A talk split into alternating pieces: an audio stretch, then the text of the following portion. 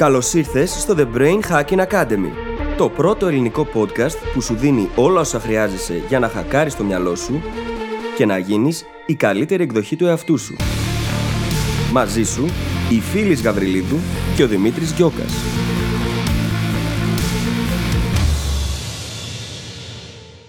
Γεια σου Brain Hacker. Το σημερινό επεισόδιο έχει ως αντικείμενο μία δεξιότητα η οποία στις μέρες μας τίνει να γίνεται όλο και πιο δύσκολο να την κατακτήσεις. Μιλάμε για τη συγκέντρωση. Θα εκπλαγείς αν μάθεις πόσο πολλοί κόσμος δυσκολεύεται να συγκεντρωθεί σε ένα πράγμα για αρκετή ώρα. Λίγο το άγχος, λίγο οι περισπάσεις που υπάρχουν στο περιβάλλον μας, λίγο τα social media, ε, όσο να πεις, το περιβάλλον δεν μας το κάνει και τόσο εύκολο. Στο επεισόδιο λοιπόν συζητάμε μεταξύ άλλων για το ρόλο του ύπνου και της κούρασης, για το δικό μου αγαπημένο θέμα multitasking, συζητάμε επίσης για την προτεραιοποίηση και για κάποιες τεχνικές τις οποίες έχουμε ήδη συζητήσει σε προηγούμενα επεισόδια και μπορούν να σε βοηθήσουν, όπως η τεχνική Pomodoro ή ο κανόνας του 80-20 και σου δίνουμε κάποιες πολύ αποτελεσματικές τεχνικές για να συμπληρώσεις την εργαλειοθήκη σου και να δεις σιγά σιγά τη συγκέντρωσή σου να βελτιώνεται. Έχει πάντα στο νου σου πως δεν είναι όλα για όλους και πως αξίζει να δοκιμάσεις διάφορα πράγματα έτσι ώστε να καταλήξεις σε εκείνο που είναι ιδανικά για σένα. Σου εύχομαι καλή ακρόαση. Καλησπέρα Δημήτρη. Καλησπέρα φίλη, τι κάνεις; Είμαι πάρα πολύ καλά, εσύ; Είμαι πάρα πάρα πολύ καλά γιατί τις τελευταίες δύο εβδομάδες μετά από έναν καιρό αυξημένης αναβλητικότητας έχω καταφέρει πάρα πάρα πολύ καλά επίπεδα συγκέντρωσης. Έλα ρε. Τι λες τώρα; Τι σύμπτωση. Τυχαίο. Δεν νομίζω. και κάνουμε έτσι γιατί το θέμα μας σήμερα είναι η συγκέντρωση ή αλλιώς η εστίαση. Και η αλήθεια είναι ότι δεν ήταν ψέμα, βέβαια. Ισχύει αυτό με τις τελευταίες δύο εβδομάδες. Έλα, έλα, παραδέξου το πως το είπες μόνο και μόνο γιατί είναι το θέμα μας. Γι' αυτό το είπα. Απλά δεν ήταν ψέμα. Ωραία. λοιπόν, μεγάλο θέμα πάλι. Και μεγάλο, αν δουν οι ακροατές μας τις σημειώσεις που έχουμε. ναι. Νομίζω ξεκίναμε το γιατί είναι τόσο μεγάλο θέμα και γιατί το να μπορούμε να συγκεντρωθούμε και το να εστιάσουμε είναι τόσο σημαντικό.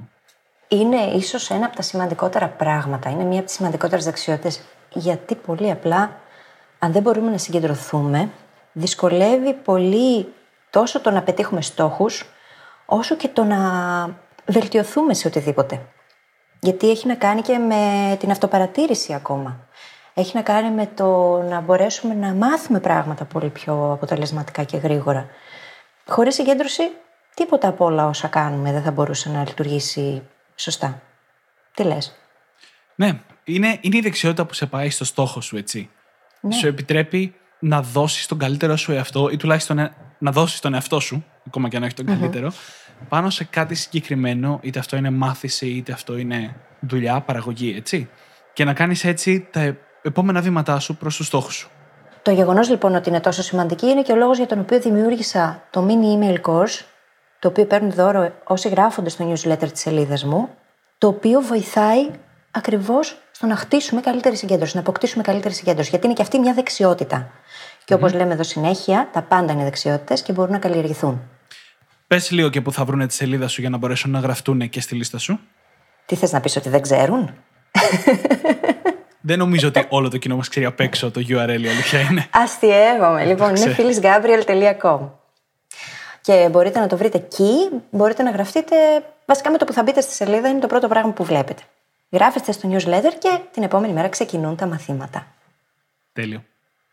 Τέλειο. Και είναι πάρα πολύ ωραίο αυτό το mini course, έτσι να ξέρετε. Το επιβεβαιώνω και εγώ. Γυρνώντας λοιπόν τώρα πίσω στη συγκέντρωση, εγώ αυτό που επίσης θέλω να πω είναι ότι το να καταφέρεις να συγκεντρώνεσαι πάνω σε κάτι σε βοηθάει να πας στο στόχο σου γιατί σου δίνει τη δυνατότητα να συνδυάσεις όλη τη δουλειά που κάνεις εκείνη την ώρα που συγκεντρώνεσαι και να μπορέσεις κάθε φορά να πηγαίνεις την κατανόησή σου και τη δουλειά σου ένα επίπεδο παρακάτω.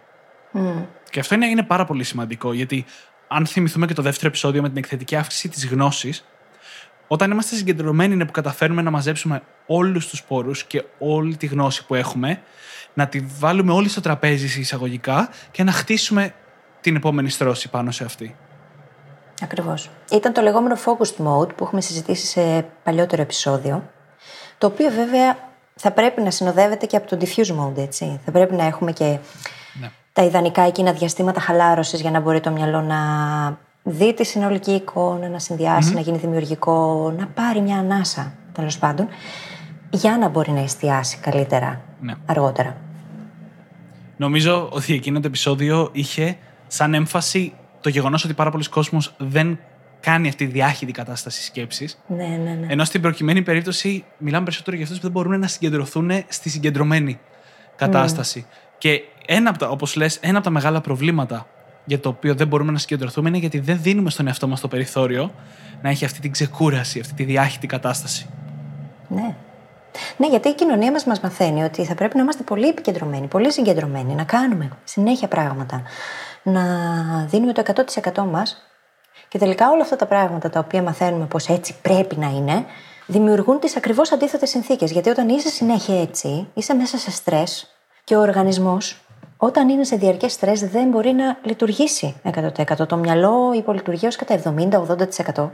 Οπότε πώς να συγκεντρωθείς και πώς να κάνεις τη δουλειά που θέλεις να κάνεις όταν το ίδιο σου το σώμα σε εμποδίζει. Ναι.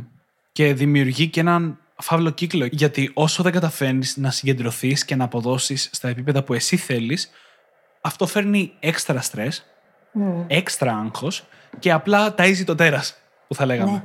Ναι, ναι, ναι. Έτσι είναι. Και ένα από τα πράγματα που κάνουμε και μας οδηγεί σε αυτό το στρες είναι το multitasking. Τεράστιο κεφάλαιο το multitasking. Το μυαλό υπολειτουργεί όμως όταν κάνουμε πολλά πράγματα ταυτόχρονα. Ναι. Είναι αυτό που λέει ο λαός ότι δεν μπορούμε να χωρέσουμε πολλά καρπούζια κάτω από την ίδια μας χαλη Αυτό είναι το multitasking. Ναι. Και ενώ το ξέρουμε, η λαϊκή σοφία μας το λέει, παρόλα αυτά θεωρούμε ότι είναι και προσόν. Αλλά στην πραγματικότητα, όταν κάνουμε πάρα πολλά πράγματα ταυτόχρονα, δεν μπορούμε να εστιάσουμε σε κανένα από αυτά 100% και να μπούμε στη ροή έτσι ώστε να γίνουν τα πράγματα με τον ιδανικό τρόπο. Μμ. Και είναι και από τα πιο επικίνδυνα πράγματα που μας οδηγούν στο να μην μπορούμε να συγκεντρωθούμε. Γιατί όταν κάνουμε multitasking, νιώθουμε ότι κάνουμε δουλειά. Είμαστε απασχολημένοι, δεν είναι ότι χαζεύουμε, οπότε λέμε Α, δεν μπορώ να συγκεντρωθώ. Νομίζουμε ότι κάνουμε καλή δουλειά. Και είναι το χειρότερο. Ναι, γιατί το να είσαι απασχολημένος δεν σημαίνει ότι είσαι και παραγωγικός πάντα. Και αυτό είναι η παγίδα. Είναι ψυχολογική παγίδα. Αφού δουλεύω, πώς γίνεται να μην είμαι παραγωγικός; Ε, δεν πάει έτσι. Γιατί. Το γιατί βασικά το είχαμε συζητήσει και στο επεισόδιο για τον κανόνα 80-20. Κάνουμε πάρα πολλά πράγματα και 80% από αυτά πολλές φορές είναι τελείως άχρηστα στην πραγματικότητα ή τέλος πάντων όχι και τόσο χρήσιμα για αυτά που θέλουμε να πετύχουμε. Αν δεν βρούμε όμως ποιο είναι εκείνο το 20% στο οποίο θέλουμε να δώσουμε προτεραιότητα, θα συμβαίνει αυτό πάντα στη ζωή μας. Θα χάνουμε χρόνο, δεν θα βλέπουμε τα αποτελέσματα που θέλουμε στον χρόνο που θα θέλαμε. Μπορεί ακόμα και στην πορεία να παραιτηθούμε. Και να νομίζουμε ότι έχουμε και κάποιο πρόβλημα, επειδή δεν τα καταφέραμε. Ότι είναι δικό μας το θέμα. Μμ. Και εδώ μπαίνει, ξέρεις, ο προγραμματισμός που κάνουμε στον εγκέφαλό μας γύρω από τη συγκέντρωση. Ξεκινώντας με το ότι πάρα πολλές φορές λέμε στον εαυτό μας: Δεν μπορώ να συγκεντρωθώ. Δεν μπορώ να κάτσω να κάνω δουλειά για πολλή ώρα. Και αρχίζουμε και πείθουμε πρακτικά τον εαυτό μας ότι κοίτα να δεις, αυτό δεν είναι κάτι που μπορείς να κάνεις. Και έχουμε μιλήσει στο παρελθόν για το πώς είμαστε αυτά που σκεφτόμαστε για μας, έτσι. Ναι. Στα αγγλικά υπάρχει ένα πάρα πολύ ωραίο quote που πάει ως εξής. If you fight for your limitations, you get to keep them. Αν δηλαδή παλεύεις για τους περιορισμούς σου, που σημαίνει επιμένεις, τους υποστηρίζεις, μιλάς για αυτούς, τότε καταδικάζεις τον εαυτό σου να τους κρατήσει. Να μείνεις με αυτούς. Ναι. Και είναι ότι χειρότερο αυτό. Γιατί αν εγώ έχω πείσει την- τον εαυτό μου ότι δεν μπορώ να συγκεντρωθώ, ε, δεν θα μπορώ να συγκεντρωθώ. Λογικό δεν είναι. Ε, έτσι κάνω κι εγώ με την αναβλητικότητα. Ακριβώς έτσι. Ωραία. είναι ο παραλληλισμός. Δηλαδή, είναι για πά- για πάρα πολλούς ανθρώπους δύσκολο. Εγώ λέω πάντα και το δίνω και στα τεχνική στο κόρς αυτό, ότι δες για πόσο χρόνο μπορείς εσύ να συγκεντρωθείς. Όχι ο Κώστας, ο Δημήτρης, η φίλη η Μαρία. Εσύ, πόση ώρα μπορείς να συγκεντρωθείς σε ένα μόνο πράγμα. Είναι 20 λεπτά, 10, 2. Συγκεντρώσου για τόσο και μετά κάνε διάλειμμα. Δεν έχει σημασία. Δεν χρειάζεται να είμαστε όπως όλοι οι άλλοι. Ο καθένας είναι μοναδικός και χρειάζεται να βρει τα δικά του μέτρα και σταθμά για να μπορέσει να δουλέψει. Ναι. Και εδώ θα ακούσετε κάτι που όλοι περιμένετε. Το, η συγκέντρωση είναι και αυτό μια δεξιότητα. Και πάλι. Θα το λέμε συνέχεια στο επεισόδιο. και είναι όμως, είναι μια δεξιότητα η οποία μπορεί να χτιστεί. Όπως είπε η φίλης, δεν κοιτάμε τι κάνουν οι άλλοι. Βλέπουμε ότι εμείς μπορούμε να συγκεντρωθούμε για 10 λεπτά. Ξεκινάμε με αυτό. Και σύντομα, αν κάθε φορά προσπαθούμε να το φτάνουμε αυτό το 10 λεπτό και να πηγαίνουμε και λίγα δευτερόλεπτα παραπέρα που λέει ο λόγος, τα 10 θα γίνουν 11, 15, 20, μια ώρα, δύο ώρες και ξαφνικά θα μπορούμε να κάτσουμε 3 και 4 ώρες που παραπάνω από αυτό δεν είναι ούτε υγιές ούτε ρεαλιστικό και να βγάζουμε συγκεντρωμένη καλή δουλειά ή μάθηση. Και ακόμα και αυτό να μην γίνει. Ξέρεις, μπορεί κανείς απλά να θέλει και να μπορεί να συγκεντρώνεται για 10 λεπτά. Α μείνει σε αυτά. Το θέμα είναι να μην αισθάνεται ότι δεν μπορεί να τα καταφέρει επειδή συγκρίνει τον εαυτό του με κάποιον άλλον που μπορεί να συγκεντρωθεί για μισή ώρα, μία ώρα και να λέει Αχ, εγώ δεν μπορώ, ή το δικό μου μυαλό δεν λειτουργεί έτσι, δεν το έχω, δεν είμαι αρκετά έξυπνος, δεν είμαι αρκετά ικανός. Αυτό είναι το θέμα. Αν είναι 10 λεπτά, ας είναι 10 λεπτά, δεν έχει σημασία. Ναι. Και γι' αυτό, όταν συζητήσαμε για τη τεχνική Pomodoro, είχαμε πει πως ο καθένας μπορεί να τη φέρει στα δικά του μέτρα. Να κάνει το διάστημα κατά το οποίο θα δουλεύει τόσο όσο τον εξυπηρετεί και μετά να κάνει διάλειμμα. Τόσο όσο. Δεν χρειάζεται να βάζουμε όλοι 25 λεπτά στην Pomodoro, γιατί έτσι λέει η τεχνική Pomodoro. Ναι, ναι. Όπως έχω πει, εγώ για πάρα πολύ καιρό έκανα 8 λεπτά δουλειά, 5 λεπτά διάλειμμα. και όσο αστείο, βλέπεις, όσο αστείο και να ακούγεται, ήταν 8 λεπτά δουλειάς περισσότερα από ό,τι θα έκανα κάθε φορά. Μα όταν είσαι συγκεντρωμένος, είσαι στη ροή, τα πράγματα γίνονται πολύ πιο εύκολα, πολύ πιο γρήγορα, πολύ πιο απλά. Έρχονται ιδέες που θέλεις, αξιοποιείς αυτά που ήδη γνωρίζεις, μπαίνουν αυτά στη δουλειά σου και όλα απλοποιούνται τελικά. Ενώ όταν το μυαλό προσπαθεί να συγκεντρωθεί, ας πούμε, ένας από τους συμμετέχοντες στο mini course μου είχε απαντήσει σε ένα από τα email και μου είπε το εξής, ότι δεν κουράζεται όταν δουλεύει για δύο-τρεις ώρες συνεχόμενα, αλλά παρατηρεί ότι η συγκέντρωσή του πέφτει. 70%, 60%, 50%, 40%, 30%. Και τον ρώτησα το εξής: Κάνεις διαλύματα; Και μου είπε όχι. Ε, αυτός είναι ο λόγος όμως που δεν μπορείς να συγκεντρωθείς. Δεν έχει να κάνει ούτε με κούραση ούτε με τίποτα. Απλά το μυαλό βαριέται, κουράζεται. Και έχουμε πει ότι το μυαλό είναι όπως ένα πεντάχρονο παιδάκι. Βαριέται πάρα πολύ εύκολα. Εάν λοιπόν του βάζουμε ρουτίνες να κάνει, κάποια στιγμή όταν κουράζεται, μπορεί εμείς να είμαστε ξεκούραστοι και να έχουμε πάρα πολύ ενέργεια, αλλά το παιδάκι αυτό θα θέλει να φύγει και να πάει να παίξει με τις mm του ή να βγει έξω και να παίξει μπάλα. Δεν θα θέλει να συνεχίσει να κάνει τη ρουτίνα. Είναι κρίμα που τα αποδίδουμε αυτά μόνο σε πεντάχρονα παιδάκια, γιατί εγγυώμαι ότι και οι περισσότεροι ενήλικες θα αντλούσαν την ίδια ευχαρίστηση αν αφαινόντουσαν να, κάνουν, ξέρεις, να ξεφύγουν από τη συγκέντρωση με τέτοιες δραστηριότητες. Και γι' αυτό είναι σημαντικό να ακούμε πάντα το παιδί που έχουμε μέσα μας. Γιατί αυτό το πεντάχρονο παιδάκι υπάρχει μέσα σε όλους.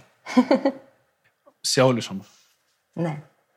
Και, ε, ξέρεις, είναι απλά ότι κάποιοι κάνουν πολύ μεγαλύτερη προσπάθεια να το καταπνίξουν από κάποιους άλλους. Mm-hmm. Ισχύει. Βέβαια δεν καταπνίγεται και μπορεί να σου δημιουργήσει πολλά προβλήματα όσο πιο πολύ το καταπιέζεις. Οπότε ίσως θα ήταν καλό και αυτό να το αναθεωρήσουμε σιγά και να αφήνουμε τον εαυτό μας να παίζει, να κάνει πράγματα που αγαπάει, να χαλαρώνει, να κοιτάει το ταβάνι καμιά φορά. Απλά έτσι, απλά για τη χαρά του να κοιτάει το ταβάνι. Λέω εγώ τώρα. Το σημείωσα για μελλοντικό επεισόδιο, να ξέρεις. Κοιτάω το ταβάνι. Όχι. Έρχομαι σε επαφή με το πεντάχρονο παιδί μέσα μου. Οκ. Κοιτάω το ταβάνι. Πώς να βλέπεις μπογιά να στεγνώνει. Ωραία, εντάξει. Για να μην το ξεφτιλίσουμε τελείως. ναι, λοιπόν, γυρνώντας πίσω στον εγκέφαλο. δεν πρέπει να ξεχνάμε ότι άσχετα με το πόσο θαυματουργό εργαλείο είναι, εξακολουθεί να είναι ένα βιολογικό σύστημα. Mm. Έτσι, το οποίο χρειάζεται συντήρηση, ξεκούραση, φροντίδα και διαλύματα. Mm-hmm. Έτσι, οπότε δεν πρέπει να νομίζουμε ότι θα κάνει ακριβώς ό,τι του πούμε εμείς επειδή απλά το λέμε εμείς. Πιο συχνά κάνουμε εμείς αυτό που μας λέει αυτό. Ναι, έτσι είναι. Μα σκέψου λίγο, το αυτοκίνητό σου. Κάποια στιγμή δεν θα ανέβαζε θερμοκρασία. Δεν θα χρειαζόταν αλλαγή λαδιών. Δηλαδή, δεν γίνεται να καίει συνέχεια η μηχανή στο 100% και να μην σταματάμε για λίγο. Θα καεί κάποια στιγμή η φλάντζα. Και δεν είναι καν βιολογικό σύστημα, έτσι. Ακριβώς. Δηλαδή, για το βιολογικό μας σύστημα, γιατί δεν κάνουμε αυτό που κάνουμε για το αυτοκίνητό μας; Ή για τον υπολογιστή μας; Ή για οτιδήποτε άλλο ηλεκτρονικό υπάρχει γύρω μας; Που εκείνος είναι, ο οργανισμός μας είναι που το έχει ακόμα περισσότερη ανάγκη, έτσι. Mm. Ξέρεις, ένας ακόμα λόγος, ένα ακόμα από τα πράγματα που πιστεύω ότι μας κάνουν και χάνουμε τη δυνατότητά μας να συγκεντρωνόμαστε σήμερα, έχει να κάνει και με το πώς προγραμματίζουμε το χρόνο μας. Η συγκέντρωση δεν είναι μια διαδικασία στην οποία μπαίνεις με το, ξέρεις, χτυπώντα τα δάχτυλα. Λες τώρα θα κάτσω να συγκεντρωθώ και παίρνει κάποιο χρόνο να μπεις σε σ- πραγματικά συγκεντρωμένη λειτουργία και να βγάλεις το καλύτερο δυνατό αποτέλεσμα. Νομίζω στα επεισόδια με την αναβλητικότητα είχαμε πει ότι αυτό είναι τουλάχιστον ένα τέταρτο. Και στην πραγματικότητα είναι και κάμποσο παραπάνω από αυτό. Ναι. Όταν λοιπόν προσαρμόζουμε τη μέρα μας έτσι ώστε να έχουμε μισή ώρα δουλειά από εδώ, μια ώρα δουλειά από εκεί, μισή ώρα διάβασμα πριν βγούμε για καφέ και πάει λέγοντας, δεν αφήνουμε χρόνο στον εαυτό μας όντως να κάτσει κάτω και να συγκεντρωθεί. Κάπου το είπα νωρίτερα ότι η πραγματική συγκέντρωση, τα πραγματικά δυνατά αποτελέσματα έρχονται άμα καταφέρουμε και κάτσουμε κάτω να κάνουμε τρεις ώρες συγκεντρωμένης δουλειάς με διαλύματα, απλά χωρίς περισπασμούς, χωρίς κάτι να μας τραβάει την προσοχή ξανά και ξανά την ώρα που προσπαθούμε να είμαστε συγκεντρωμένοι. Όχι στα διαλύματα, ξαναλέω. Και πάνω σε ένα ή δύο-τρία έστω σχετικά αντικείμενα μεταξύ τους, όχι άσχετα, αναφορά στο επεισόδιο για το batching. Όχι, εγώ θεωρώ ότι αν είναι διαφορετικά, είναι σαν το, αυτό που είπα στην αρχή ότι είναι πρόβλημα. Δηλαδή, προγραμματίζεις πολλά διαφορετικά πράγματα μέσα σ- σε κάποιο κομμάτι χρόνου. Αλλά αν σε μια μέρα έχεις να ασχοληθείς με δύο διαφορετικές δουλειές, ας πούμε, το καλύτερο για τη συγκέντρωση που μπορείς να κάνεις είναι να αφιερώσεις δύο ώρες στο ένα και τρεις ώρες στο άλλο, χωρίς να μπλέκονται αυτές μεταξύ τους ή να μπλέκεται κάτι άλλο ενδιάμεσα. Και εκεί βγαίνει η καλύτερη μας δουλειά. Και είναι εκπληκτικό αν, αν το δεις αυτό να συμβαίνει, γιατί βγάζουμε τόσο περισσότερη δουλειά σε τόσο πιο λίγο χρόνο, που τελικά η έξτρα προσπάθεια που έχουμε κάνει για να προγραμματίσουμε αυτό το τρίωρο, που δεν είναι πάντα εύκολο στο πρόγραμμά μας, μας επιστρέφει πολλά πολλά περισσότερα. Ναι, ισχύει.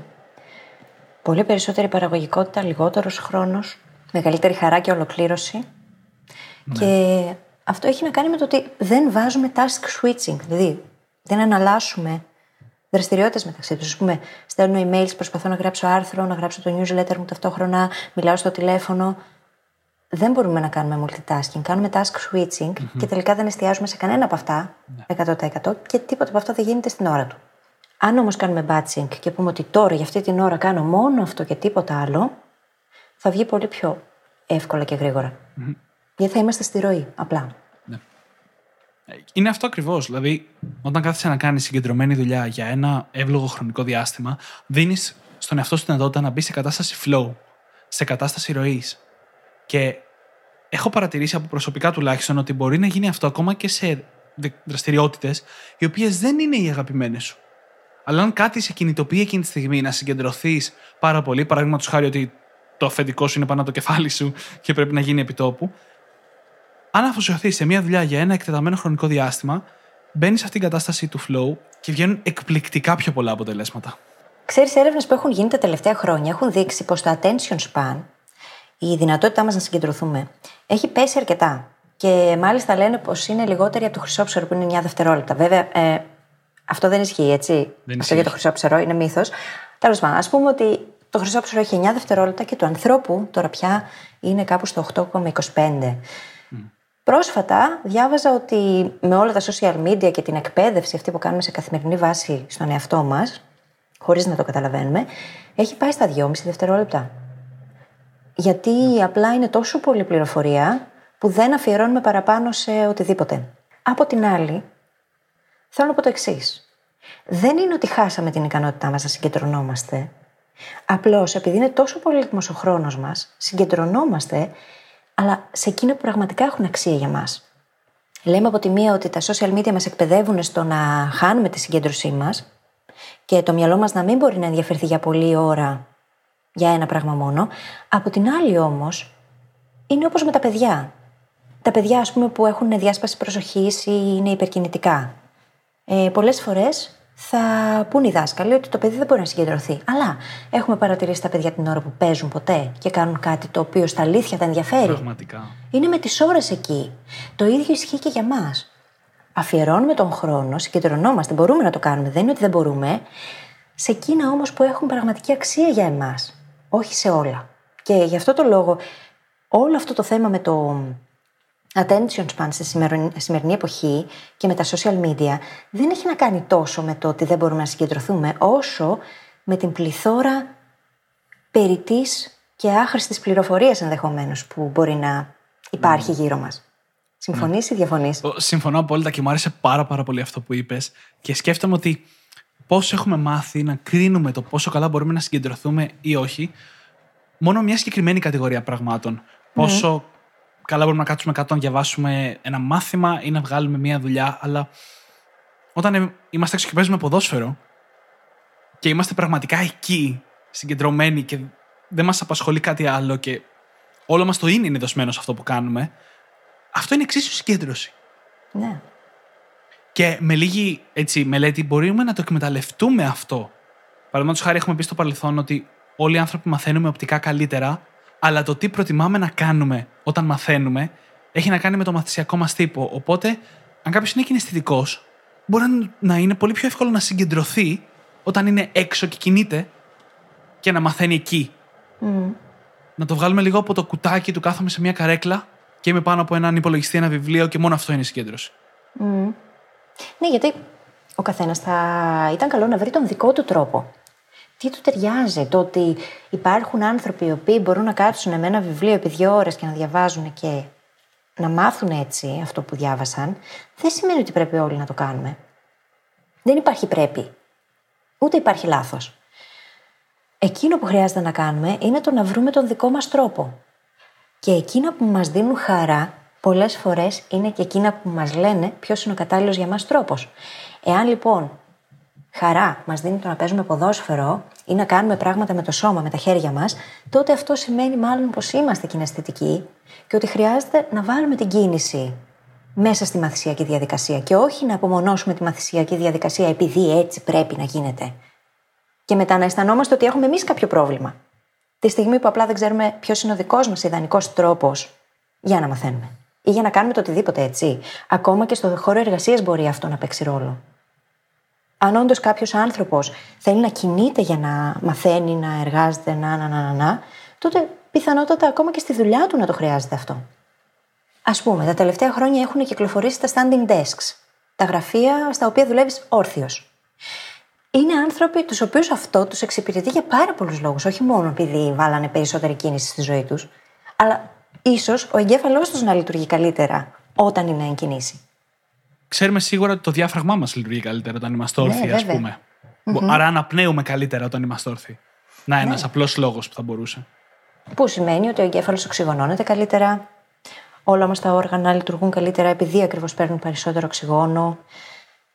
Γενικά η κίνηση δίνει ενέργεια. Μας δίνει ενέργεια. Δηλαδή, και εμείς γι' αυτό το λόγο, πριν ξεκινήσουμε την ηχογράφηση κάθε φορά, χοροπηδάμε και ακούμε μουσική. Ανεβαίνουν τα επίπεδα ενέργειάς μας, έτσι ώστε να είμαστε σε θέση αυτή την καλή ενέργεια να τη μεταδώσουμε και στο ηχητικό αποτέλεσμα. Έτσι ακριβώς μπορεί να λειτουργήσει σε οποιοδήποτε τομέα. Όλους μας βοηθάει η κίνηση. Ναι, και σε οποιαδήποτε ηλικία. Και θέλω να γυρίσω λίγο πίσω στο κομμάτι με το attention span. Και να πω ότι κάποια στιγμή είχα διαβάσει ότι αυτό το είδο οι έρευνες δεν ισχύουν καθόλου. Με την έννοια ότι δεν είναι όντως το διάστημα προσοχής μας που έχει πάθει ζημιά. Δεν είναι ότι δεν μπορούμε να συγκεντρωθούμε κανονικότατα. Αυτό που έχει αυξηθεί όμως πάρα πολύ είναι οι περισπασμοί. Ναι. Είναι το πόσο συχνά πέφτουμε θύμα σε κάτι, αυτό μπορεί να είναι μια ειδοποίηση στο κινητό μας, ας πούμε, ή το τηλέφωνο από ένα αγαπημένο μας πρόσωπο, δεν έχει σημασία έτσι, και αυτό μπορεί να είναι περισπασμός. Πέφτουμε θύμα λοιπόν σε κάτι τέτοιο και αφαιρείται η προσοχή μας από αυτό που κάνουμε. Είχα γράψει παλιότερα ένα άρθρο και θα το βρείτε στη σελίδα μου, το οποίο δείχνει πώς η υπερπληροφόρηση βλάπτει τη μνήμη μας. Και δεν την βλάπτει επειδή η μνήμη μας γίνεται καλύτερη per se, αλλά επειδή πολύ απλά δεν μπορούμε να εστιάσουμε 100% σε πράγματα και γι' αυτό το λόγο δεν θυμόμαστε μετά. Δεν γίνεται δηλαδή το πρώτο στάδιο της απομνημόνευσης κατάλληλα. Η κωδικοποίηση και η αποθήκευση. Ε, πώς μετά να θυμηθούμε. Και γι' αυτό η υπερπληροφόρηση κάνει αυτό το κακό. Σκεφτείτε λοιπόν τι συμβαίνει καθημερινά γύρω μας. Τι συμβαίνει όταν ανοίγουμε το κινητό, όταν μπαίνουμε στα social media, όταν ανοίγουμε τον υπολογιστή, όταν ανοίγουμε τα mail μας, όταν είμαστε στον εργασιακό χώρο. Αυτό όλο είναι υπερπληροφόρηση. Είναι ένα information overload. Το οποίο δυσχεραίνει την κατάσταση. Δεν έχει να κάνει με τη μνήμη σαν λειτουργία του εγκεφάλου αυτή καθ' αυτή. Έχει να κάνει με το τι συμβαίνει. Και ταυτόχρονα με την υπερπληροφόρηση, η συγκέντρωση είναι το νούμερο ένα πράγμα για τη μνήμη. Η συγκέντρωση και η προσοχή που λέμε είναι πραγματικά το πιο σημαντικό για τη μνήμη. Πιο σημαντικό από τις τεχνικές μνήμης που έχουμε αναφέρει, πιο σημαντικό από την οπτικοποίηση, από οτιδήποτε. Ναι. Αν θέλεις να θυμηθείς απλά βασικά πράγματα, όπως που άφησες το αυτοκίνητό σου, ο πιο εύκολος τρόπος είναι να, συ- να, να δώσεις λίγο συγκεντρωμένη προσοχή στο που το άφησες. Ναι, έτσι. Ή αν θέλεις να θυμάσαι το όνομα κάποιου, πέρα από τις τεχνικές που υπάρχουν γι' αυτό, κάτι πάρα πολύ σημαντικό είναι τη στιγμή που ο άλλος σου λέει το όνομα, να είσαι συγκεντρωμένος εκεί, να το αφομοιώσεις. Μα ξέρεις, στα πλαίσια της δουλειάς μου διδάσκω και τεχνικές μνήμη. Όταν με ρωτούν για αυτό το θέμα, τι μπορώ να κάνω και, και, και όλα αυτά, πάντα τους απαντώ το εξής. Όλες αυτές τις τεχνικές που διδάσκω και γράφω για αυτές, μιλάω για αυτές, δεν θα χρειάζονταν, δεν θα τις χρειαζόταν κανένας, αν απλά καλλιεργούσαμε τη δεξιότητα του να έχουμε επίγνωση, να είμαστε στο τώρα και να μπορούμε να συγκεντρωθούμε σε αυτό. Αν είχαμε τη συγκέντρωση που απαιτείται στο τώρα, στη στιγμή, τότε σίγουρα η στιγμή από μόνη της θα γινόταν αξιομνημόνευτη. Και δεν θα χρειαζόταν καμία τεχνική. Οι τεχνικές λοιπόν αυτές όλες μας βοηθούν απλά να έρθουμε στη στιγμή, να εστιάσουμε. Αυτό Ακριβώς. είναι το όλο μυστικό της μνήμης στην πραγματικότητα. Και γι' αυτό λειτουργούν τα παλάτια, λειτουργούν οι τεχνικές, λειτουργούν όλα αυτά τα πράγματα λειτουργούν γιατί μας φέρνουν στη στιγμή. Είναι ακριβώς έτσι. Γι' αυτό και το λόγο κιόλας, όταν δημιουργούμε εικόνες για την απομνημόνευση, είναι πάρα πολύ καλό να είναι σεξουαλικές ή υβριστικές ή προσβλητικές, γιατί αυτές είναι οι πιο αξιομνημόνευτες για το μυαλό, γιατί το μυαλό τις παρατηρεί. Αν βλέπαμε μια περίεργη τέτοια εικόνα στο δρόμο, θα τη θυμόμασταν, θα τη συζητάγαμε με φίλους μας αργότερα, με την οικογένειά μας. Μπορεί να γινόταν πρωτοσέλιδο Ακριβώς. στις ειδήσεις. Ακριβώς. Γι' αυτόν τον λόγο είναι τόσο πετυχημένο να τις δημιουργούμε εμείς. Ναι, γιατί σπάει το μοτίβο εκείνη την ώρα, σπάει τη ρουτίνα του μυαλού και μετατρέπεται αυτόματα σε κάτι αξιομνημόνευτο. Όλα αυτά λοιπόν, αν καλλιεργούσαμε την ίδια μας τη συγκέντρωση, θα ήταν περιτά στην πραγματικότητα. Αλλά όλα αυτά ταυτόχρονα μας βοηθούν να αποκτήσουμε καλύτερη συγκέντρωση. Ναι. Ακριβώς. Και νομίζω ότι εδώ οφείλουμε να πούμε και για ένα ακόμα πάρα, πάρα πολύ σημαντικό κομμάτι που επηρεάζει τη συγκέντρωση, το οποίο είναι ο ύπνος. Ναι. Και, και δεν χρειάζεται να κάνουμε μία ώρα ανάλυση για τον ύπνο γιατί θα χώραγε. Μπορείτε να πάτε να ακούσετε το αντίστοιχο επεισόδιο, αλλά είναι σημαντικό να ξέρουμε ότι ο ύπνος και το πόσο καλά κοιμόμαστε επηρεάζει την δυνατότητα του εγκεφάλου μας να μείνει συγκεντρωμένος για εκτεταμένα χρονικά διαστήματα. Βιολογικά μιλώντας. ναι. Έτσι είναι. Όταν είσαι κουρασμένος, με τι μυαλό μπορείς να συγκεντρωθείς 100% σε κάτι; Το μυαλό μας υπολειτουργεί. Γερνάει μάλιστα όταν έχουμε έλλειψη ύπνου. Πώς λοιπόν να εστιάσεις αποτελεσματικά όταν σου λείπει κάτι τόσο ουσιώδες; Είναι ακριβώς έτσι. Και πριν προχωρήσουμε σε κάποιες βασικές τεχνικές που μπορούμε να κάνουμε, κάποια βασικά μάλλον πράγματα μπορούμε να κάνουμε για να μάθουμε ξανά να συγκεντρωνόμαστε, ένα τελευταίο κομμάτι που βρίσκω τουλάχιστον εγώ στη δικιά μου ζωή κιόλας, ότι επηρεάζει πάρα πολύ την ικανότητά μου να συγκεντρωθώ, είναι όταν κουβαλάω μαζί μου προβλήματα από τον ένα τομέα της ζωής μου στον άλλον. Είναι αυτό που λέμε ότι μη φέρνεις στο σπίτι τη δουλειά και, τη- και στη δουλειά το σπίτι. Ναι, και πάλι επανερχόμαστε σε αυτό το multitasking του μυαλού που έχουμε συνηθίσει να κάνουμε. Όταν σκέφτομαι 80.000 πράγματα την ώρα που κάνω το οτιδήποτε, είναι αδύνατο να θυμάμαι το οτιδήποτε, είναι αδύνατο να συγκεντρωθώ. Γι' αυτό και δεν μπορώ να το θυμάμαι. Γι' αυτό και δεν μπορώ να είμαι αποτελεσματική. Όταν λοιπόν σκεφτόμαστε 80.000 πράγματα τα οποία έχουν να κάνουν με τη δουλειά, με τα προσωπικά μας και δεν έχουμε εξασκηθεί στο να κλείνουμε με κάποιο τρόπο την πόρτα και να τα αφήνουμε απ' έξω, έτσι ώστε να μπορούμε να εστιάσουμε αποτελεσματικά, τότε είναι που δημιουργούνται τα προβλήματα στη ζωή μας. Και καταλαβαίνω ότι αυτό δεν είναι το πιο εύκολο πράγμα να κάνει κανείς, όταν υπάρχουν ζητήματα τα οποία είναι φλέγοντα, έτσι. Πρέπει να αντιμετωπιστούν οπωσδήποτε στη ζωή του καθενός. Είναι απολύτως κατανοητό αυτό. Από την άλλη όμως, η ίδια η ζωή μας θα αποκτούσε καλύτερη ισορροπία αν επικεντρωνόμασταν κάθε φορά σε εκείνο που έχουμε μπροστά μας, αν αφήναμε απ' έξω τα προβλήματα της δουλειάς για να μπορέσουμε να εστιάσουμε, να είμαστε παρόντες στις σχέσεις μας, έτσι ώστε να μην δημιουργούνται άλλα προβλήματα. Γιατί σκέψου το εξής. Έχω εγώ κάποια προβλήματα, τα φέρνω μαζί μου στο σπίτι. Το μυαλό μου τρέχει συνέχεια εκεί. Μου μιλάει ο σύντροφός μου, δεν μπορώ να συγκεντρωθώ σε αυτά που λέει, δεν τον ακούω στην πραγματικότητα. Και αυτό δημιουργεί προβλήματα στην ίδια τη σχέση. Μετά πηγαίνω στη δουλειά και επειδή η σχέση μου έχει προβλήματα, δεν μπορώ να συγκεντρωθώ στη δουλειά. Ε, και όλο αυτό τώρα είναι ένας φαύλος κύκλος. ναι. Θέλει εξάσκηση. Δεν είναι το πιο απλό πράγμα στον κόσμο. Αξίζει όμως να δοκιμάσει κανείς να το κάνει, να ξεκινήσει έστω να το κάνει. δεν είναι και όλα τα θέματα εξίσου φλέγοντα, έτσι. Ναι. Υπάρχουν κάποιες περιπτώσεις που ούτε μπορούμε να το κάνουμε, ούτε θα ήταν και φυσιολογικό να μπορούμε Ναι. να τα διαχωρίσουμε. Αλλά είναι άλλες φορές που για μικροπράγματα απλά τα κουβαλάμε από εδώ και από εκεί. Και αυτό που μου κάνει πάντα εντύπωση είναι ότι ποτέ δεν κουβαλάμε τη χαρά. Μμμ. Ναι. Εκτός αν γίνει κάτι κοσμοϊστορικό, όπως ας πούμε μας κάνουν πρόταση γάμου ή δεν ξέρω κάτι τέτοιο. Ξέρεις τι γίνεται. Ε, είναι θέμα mindset. Είναι θέμα mindset. Γιατί; Το μυαλό μας από μόνο του έχει την τάση να εστιάζει στο αρνητικό και έχουμε συζητήσει για ποιο λόγο το κάνει αυτό. Είναι θέμα βιολογίας. Μπορούμε να σπάσουμε όμως το μοτίβο και να αρχίσουμε να βλέπουμε τα πράγματα διαφορετικά. Αν το αφήσουμε να εστιάζει στο αρνητικό συνέχεια, τότε παίρνει τα ενία η αρνητική μας δημιουργικότητα. Και είναι εκείνο που πολλές φορές μας κάνει να φανταζόμαστε τα χειρότερα σενάρια που ποτέ μα ποτέ δεν θα γίνουν πραγματικότητα και να γινόμαστε ο Spielberg της ζωής μας, δημιουργώντας στρες, δημιουργώντας συνθήκες αρνητικές, χαλώντας τις σχέσεις μας, επειδή φανταστήκαμε απλά ότι θα γίνει κάτι πολύ αρνητικό στη ζωή μας. Και είναι καλό να καταλάβουμε, πρώτα απ' όλα, να δούμε τα πράγματα από την καλύτερη δυνατή οπτική για μας. Να τα δούμε όπω πραγματικά είναι και να καταλάβουμε ότι τα σενάρια αυτά που κάνουμε δεν είναι πραγματικότητα ακόμα. Να αρχίσουμε λίγο να βλέπουμε και την άλλη πλευρά. Και να αρχίσουμε να κάνουμε και θετικόστροφα σενάρια. Ή να εφαρμόσουμε εκείνη την ωραία τεχνική που έχουμε αναφέρει τόσο πολλές φορές, με το να βρούμε λύσεις στα χειρότερα δυνατά σενάρια που μπορούμε να σκεφτούμε προκαταβολικά, έτσι ώστε να πάψουν να μας αγχώνουν. Ναι. Θα χρησιμοποιήσω όλο αυτό που λες και ως μια μετάβαση σε μία από τις τεχνικές που μπορούμε να εφαρμόσουμε για να συγκεντρωνόμαστε περισσότερο, η οποία έχει να κάνει με το να είμαστε στη στιγμή όσο περισσότερο γίνεται. Ναι. Το οποίο δεν είναι ακριβώς τεχνική, είναι τρόπο ζωής. Έτσι, και το να είμαστε στη στιγμή μας βοηθάει να είμαστε και πιο ρεαλιστές για αυτό που συμβαίνει, έτσι συνδέεται. Και επίσης πραγματικά μας βοηθάει να παίρνουμε και τα μέγιστα από αυτό που κάνουμε κάθε στιγμή. Έτσι, να είμαστε συγκεντρωμένοι είτε στη δουλειά μας και στη μάθησή μας, είτε όταν είμαστε με την οικογένειά μας, τα παιδιά μας, ή ακόμα και όταν τρώμε. Έτσι, που έχουμε μιλήσει για το πόσο σημαντικό είναι να είμαστε εκεί όταν τρώμε. Όλα αυτά που είπες είναι πράγματα τα οποία τα δίνω σαν τεχνικές μέσα στο mini course. Είναι απλά πράγματα αυτά που χρειαζόμαστε για να μπορέσουμε να καλλιεργήσουμε καλύτερη συγκέντρωση. Δεν είναι σύνθετα. Αλλά ξέρεις τι συμβαίνει με το ανθρώπινο μυαλό.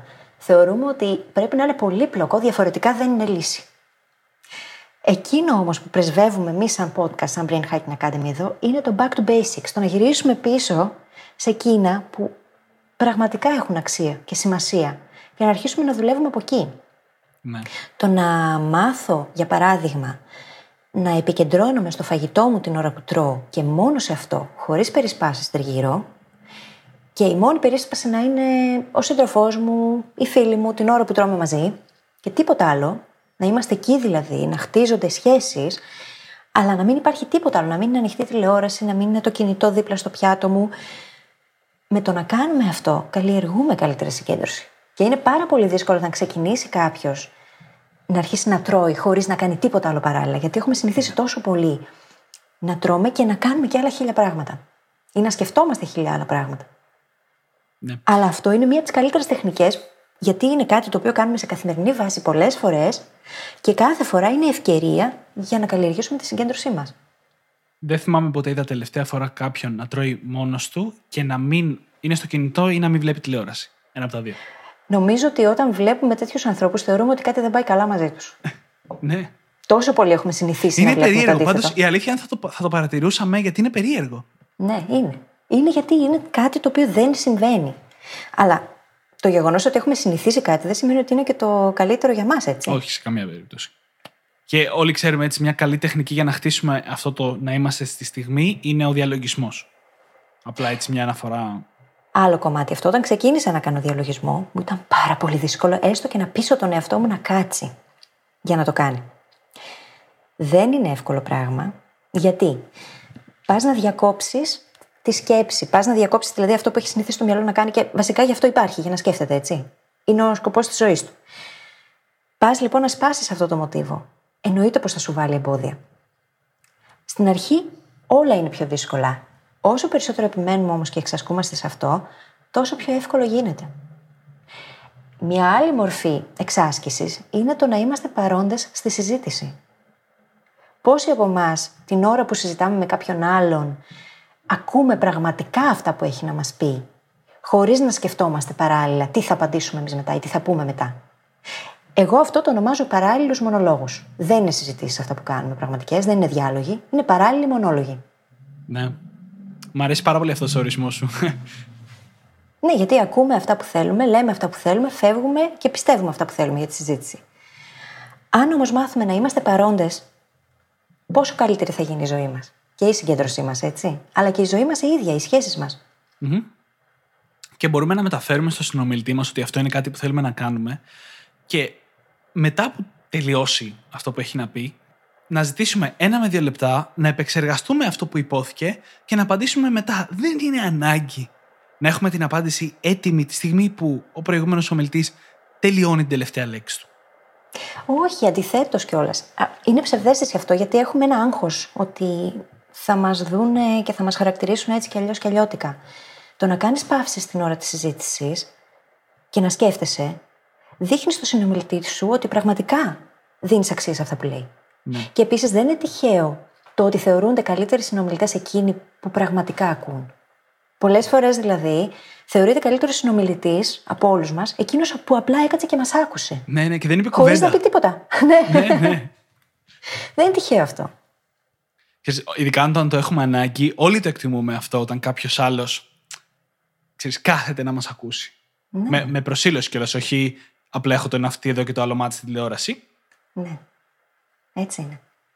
Μια λοιπόν πάρα πολύ ωραία άσκηση, αν θέλουμε να την πούμε έτσι, είναι το να ακούμε εκείνα που οι άλλοι έχουν να μας πούν πραγματικά. Ακόμα και αν αυτά είναι βαρετά. Αν κάνουμε ένα reframe και το δούμε εκείνη την ώρα ως εξάσκηση, ξέρω ότι και πάλι δεν θα γίνει ξαφνικά ενδιαφέρουσα η συζήτηση, σίγουρα όμως θα είναι μια πολύ ωραία ευκαιρία για να μάθουμε εμείς να ακούμε περισσότερο και να συγκεντρωνόμαστε σε αυτά που ακούμε εκείνη την ώρα. Κοίτα να δεις, εμένα προσωπικά, αν μια συζήτηση είναι βαρετή, δεν μπορώ. Ξέρεις, τίποτα δεν μπορεί να το αλλάξει αυτό. Δηλαδή, δεν θεωρώ. Ναι, δεν, δεν μου βγαίνει εύκολα. Παρ' όλα αυτά, πάρα πολύ λίγες συζητήσεις είναι όντως βαρετές και είμαστε και υποχρεωμένοι να κάτσουμε να τις κάνουμε. Μπορούμε να αλλάξουμε θέμα. Έτσι, μπορούμε να αλλάξουμε συνομιλητή, αν αυτό είναι επιλογή. Το θέμα είναι. Swipe, swipe left. Και τέλος πάντων, να φέρουμε και την κατάσταση στα μέτρα μας. Δεν πρέπει πάντα να πηγαίνουμε στο πιο δύσκολο σενάριο που είναι όταν βαριόμαστε. Αλλά σε περιπτώσεις που δεν βαριόμαστε, είναι πάρα πολύ σημαντικό να ακούμε το συνομιλητή μας. Και στα πλαίσια Ναι. της τη συγκέντρωσης εννοώ τώρα, έτσι. Πέρα από αυτό, λοιπόν, ε, φίλοι, καμιά άλλη τεχνική για τη συγκέντρωση; Θεωρώ ότι είναι από τα σημαντικότερα πράγματα που χρειαζόμαστε για να μάθουμε να συγκεντρωνόμαστε 100% και πάλι, γιατί ξέραμε, ξεχάσαμε στην πορεία, εμ, είναι το να βάλουμε προτεραιότητες. Και προτεραιότητες μπορούμε να βάλουμε χρησιμοποιώντας, για παράδειγμα, τον κανόνα 80-20, που τον αναφέρουμε συνέχεια, αλλά δεν είναι τυχαίο το ότι εκείνο το επεισόδιο ονομάστηκε ο κανόνας που μας άλλαξε τη ζωή. Αν δηλαδή βρούμε εκείνο το 20% των πραγμάτων που πραγματικά είναι σημαντικά για εμάς, για τη ζωή μας, για τη δουλειά μας, θα μπορέσουμε να εστιάσουμε, να κάνουμε και batching έτσι πολύ πιο αποτελεσματικά και κάθε φορά να επιλέγουμε την καλύτερη δυνατή δουλειά, εργασία, ενέργεια, αναπερίπτωση. Ακριβώς. Έτσι ώστε να εστιάζουμε 100%. Συμβαίνουν τόσα μαγικά πράγματα όταν ε, κάνουμε αυτή τη διαδικασία και ρίχνουμε ξέρεις, αυτά που έχουμε να κάνουμε στο 20%. Ξαφνικά έχουμε λιγότερο άγχος, έχουμε λιγότερο στρες, γιατί έχουμε ξεχωρίσει τα σημαντικά. Επίσης, έχουμε τη δυνατότητα να προγραμματίσουμε το χρόνο μας καλύτερα, γιατί έχουμε λιγότερα πράγματα να, ξέρεις, να βάλουμε στο πρόγραμμά μας. Γίνεται πιο εύκολο να πούμε όχι; Ακριβώς. Γίνονται τόσα πολλά πράγματα ταυτόχρονα που μας βοηθούν στη συγκέντρωση και γενικότερα στη ζωή μας, που μερικές φορές κάνουμε κακό στον εαυτό μας όταν δεν κάνουμε αυτή τη διαδικασία. Ναι.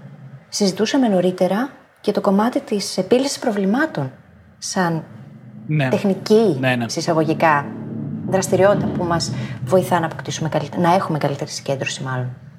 Για μένα είναι ξεκάθαρα τεχνική. Βασικά, αυ- η λογική είναι ότι όταν αυτό που κάνουμε είναι επίλυση προβλημάτων, παρά έτσι εκτελεστική τελείως διαδικασία, είναι πολύ πιο εύκολο να συγκεντρωθούμε. Είναι ο λόγος που είναι πολύ πιο εύκολο να μελετήσεις κάτι όταν λύνεις ασκήσεις από ότι όταν διαβάζεις τη θεωρία. Ναι, γιατί το μυαλό θέλει να βρίσκει λύσεις, έτσι. Αυτός είναι και ο σκοπός του. Πέρα από το να σκέφτεται συνέχεια. Ναι, ακριβώς. Ακριβώς. Και μας επιτρέπει κιόλας να εξασκήσουμε δημιουργικότητα. Βοηθάει τον εγκεφάλο μας να συγκεντρωθεί.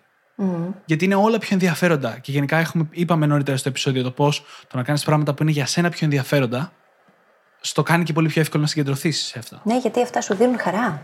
Εκρίνεται ντοπαμίνη κάθε φορά που κάτι είναι ενδιαφέρον, καινούριο, διαφορετικό. Και γι' αυτό είναι πάρα πολύ σημαντικό να σκεφτόμαστε κάθε φορά που κάνουμε μια δουλειά, αν υπάρχει τρόπος να την κάνουμε, να τη μετατρέψουμε μάλλον σε επίλυση προβλημάτων. Ακόμα και αν αυτό δεν μας κερδίσει χρόνο. Mm-hmm. Μερικές φορές ακόμα και αν χάσουμε λίγο παραπάνω χρόνο. Mm-hmm. Πες μου ένα παράδειγμα. Παραδείγματος χάρη, σχεδόν πάντα εγώ έχω να κάνω κάποια δουλειά στον υπολογιστή, η οποία είναι βαρετή και επαναλαμβανόμενη και θα πάρει κάμποσες ώρες, προσπαθώ να βρω έναν τρόπο να την αυτοματοποιήσω. Και αυτό δεν περιλαμβάνει μόνο προγραμματισμό που ας πούμε πρέπει να ξέρεις για να κάνεις, αλλά ας πούμε πάρα πολλοί από εμάς δουλεύουν με Excel. Το Excel έχει 15.000 δυνατότητες που μπορούμε να χρησιμοποιήσουμε για να κάνουμε τα πράγματα πιο αυτόματα. Mm-hmm. Α πούμε, συνήθως αν έχω να κάνω μια βαρετή δουλειά που περιλαμβάνει Excel, προτιμώ να περάσω χρόνο στο Google ψάχνοντας, δοκιμάζοντας και να καταφέρω εν τέλει να την κάνω με το πάτημα ενός κουμπιού, παρά να την κάνω με το χέρι, ακόμα και αν πάρει την ίδια ή και λίγη περισσότερη ώρα. Mm-hmm. Γιατί το απολαμβάνω πολύ περισσότερο, κατάλαβες. Ναι. Μια άλλη τεχνική που θα μπορούσε κανείς να εφαρμόσει στη μελέτη συγκεκριμένα, π.χ. στα θεωρητικά μαθήματα, την ιστορία για παράδειγμα, θα μπορούσε να ηχογραφήσει τον εαυτό του την ώρα που λέει το μάθημα και στην επανάληψη αργότερα απλά να ακούει τον εαυτό του. Να αφήσει δηλαδή έναν αυτόματο εαυτό να του πει το μάθημα ξανά και να το θυμηθεί. Αυτή την τεχνική την είπες ακριβώς πριν ξεκινήσουμε την ηχογράφηση και τρελάθηκα. Μου άρεσε πάρα, πάρα πολύ. Ήταν έμπνευση της στιγμής. ναι. Μου άρεσε πολύ γιατί έχουμε πει πως ο ήχος μπορεί να, να μπει σε κομμάτια της ζωής μας σε σημεία, ξέρεις, όπως όταν περιμένουμε το μετρό, σαν νεκρό mm. χρόνο. Mm-hmm. Και η ιδέα του, ξέρεις, ηχογραφώ τον εαυτό μου με το μάθημα και χρησιμοποιώ αυτή την ηχογράφηση για να μαθαίνω και να κάνω επανάληψη όταν δεν θα έκανα. Mm. Μου άρεσε πάρα, πάρα πολύ, ξέρεις, σαν τεχνική για να κερδίσεις χρόνο και να φέρεις και καλύτερα αποτελέσματα. Ναι, ε, και μπορούμε να γίνουμε δημιουργικοί και να σκεφτούμε πολλά τέτοια παραδείγματα. Ο καθένας ανάλογα με αυτά που έχει να κάνει. Γιατί τα πάντα καλό είναι να προσωποποιούνται, να εξατομικεύονται. Δεν είμαστε όλοι ίδιοι. Οπότε αυτό τώρα που είπα μπορεί κάποιον άλλο να μην τον εξυπηρετεί γιατί είναι απλά οπτικός τύπος. Δεν μπορεί να μαθαίνει ακούγοντας. Οκ, okay, get creative. Βρείτε τρόπους που να εξυπηρετούν εσάς ναι. και να λειτουργούν ως αυτοματοποίηση. Flashcards για παράδειγμα. Πέρασε σε flashcards. Αν μιλάμε για μάθηση αυτή καθ' αυτή, έτσι. Mm-hmm. Αυτοματοποιείται αυτό... η διαδικασία. Και γι' αυτό είναι πολύ καλό να, ε, να δημιουργείται έτσι μια κοινότητα γύρω από αυτά τα θέματα και αυτά mm-hmm. τα αντικείμενα. Γιατί μας επιτρέπει να πάρουμε τις ιδέες κάποιου άλλου και να τις εφαρμόσουμε σε εμάς. Και ξέρεις, το να τις φανταστείς μόνος σου είναι μια διαδικασία που μπορεί να πάρει καιρό. Mm-hmm. Ενώ όταν τις μοιραζόμαστε μεταξύ μας, μπορούμε να κινηθούμε και να εξελιχθούμε όλοι μαζί πιο γρήγορα από ότι ο καθένας μόνος του. Θα ανακοινώσουμε Facebook group. Όχι ακόμα, αλλά κάποια στιγμή σίγουρα. Ωραία. Λοιπόν, νομίζω ότι έχουμε πει τα πολύ πολύ πολύ σημαντικά πράγματα από αυτά που έχουμε σημειωμένα. Ναι. Η συγκέντρωση είναι ένα θέμα σημαντικό, λεπτό και για τον καθένα αρκετά διαφορετικό. Ο καθένας αντιμετωπίζει διαφορετικές δυσκολίες. Αλλά όπως πάντα, δεν δουλεύουν όλα για όλους. Mm-hmm. Και δεν δουλεύει απαραίτητα για μας σήμερα αυτό που δούλεψε στο παρελθόν και το ανάποδο. Mm-hmm. Οπότε, στείλτε μας, σας παρακαλούμε, σχόλια και ερωτήσεις. Και επίσης, πάρτε και όλα αυτά που λέμε και προσπαθήστε να τα προσαρμόσετε σε αυτά που συμβαίνουν σε εσάς και για εσάς. Και εγώ θα χαρώ να σας δω να γράφεστε και στο online course για να παρακολουθήσετε αυτά τα πέντε δωρεάν μαθήματα. Γιατί ο στόχος μου είναι ακριβώς το να σας βοηθήσω να χτίσετε αυτή τη δεξιότητα την οποία την είχατε και την έχετε και εκείνο που χρειάζεται είναι απλά να την ξαναβρείτε. Και μην ξεχνάτε ότι μπορείτε να βρείτε τις σημειώσεις του επεισοδίου στο site μας, στο brainhackingacademy.gr και σας περιμένουμε και στο facebook και στο instagram, στο The Brain Hacking Academy. Και όσο είστε στην υπέροχη σελίδα μας, γραφτείτε στο newsletter, αν δεν το έχετε κάνει ήδη, γιατί από εκεί λαμβάνετε πρώτη-πρώτη όλα τα καινούργια επεισόδια, καθώς και ανακοινώσεις και άλλα πραγματάκια που δεν τα λέμε πουθενά αλλού. Και επίσης θα σας ζητήσω να πάτε σε όποια εφαρμογή μας ακούτε, στο Overcast, στο iTunes, στο Stitcher, το Podbean και να μας αφήσετε εκεί ένα πάρα πολύ ωραίο, υπέροχο, φανταστικό, πεντάστερο review γιατί έτσι μας βοηθάτε να διαδώσουμε το μήνυμα σε περισσότερο κόσμο και Που ξέρετε, μπορεί να ακούσετε το μήνυμά σας στον αέρα κάποια στιγμή. Και να κάνετε τους φίλους σας να ζηλέψουν. Έχουμε ξαναπεί. Ναι, τα είπαμε αυτά. Σας ευχαριστούμε πολύ που ήσασταν μαζί μας και σας ευχόμαστε καλή συνέχεια. Καλή συνέχεια.